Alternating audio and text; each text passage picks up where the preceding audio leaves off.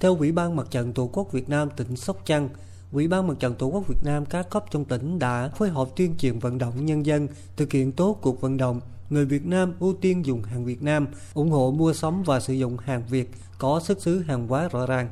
Trong đó, đặc biệt đẩy mạnh tổ chức các phiên chợ kích cầu tiêu dùng nội địa và đưa hàng Việt về nông thôn.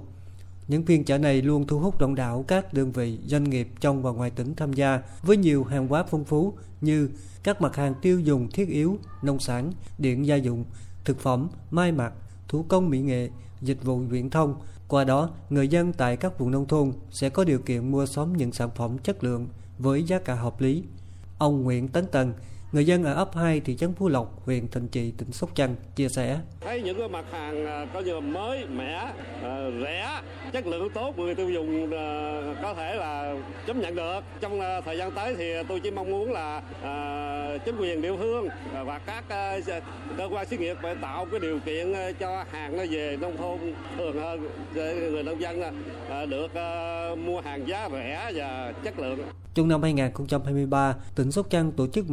139 phiên chợ kích cầu tiêu dùng nội địa, đưa hàng Việt về nông thôn tại huyện Mỹ Tú, Mỹ Xuyên, Vĩnh Châu, Trần Đề, Cù Lao Dung, Thạnh Trị với 1.049 doanh nghiệp tham gia. Có hơn 142.000 lượt người đến tham quan, mua sắm. Bên cạnh đó còn tổ chức hội trợ trong khuôn khổ Tết Vườn Dân, chương trình chợ Tết Công đoàn và ngày hội của đoàn viên người lao động qua đó đã tạo điều kiện cho doanh nghiệp giới thiệu sản phẩm, dịch vụ, thương hiệu và bán hàng, tạo môi trường cạnh tranh lành mạnh cho doanh nghiệp, tạo niềm tin cho người tiêu dùng đối với hàng hóa Việt Nam, nâng cao ý thức văn hóa tiêu dùng hàng Việt trong nhân dân. Ông Lâm Dũng Liêm, Phó Chủ tịch Ủy ban Mặt trận Tổ quốc Việt Nam tỉnh Sóc Trăng cho biết thêm. Tiếp tục đẩy mạnh cái công tác ờ, tuyên truyền, ờ, vận động Ờ, các cái tầng lớp nhân dân tiếp tục là ưu tiên là sử dụng cái à, hàng Việt à, trong cái mua sắm. Đặc biệt nhất là các cái cơ quan, sở, ban ngành à, quỹ ban dân các cấp ờ, thì sử dụng cái nguồn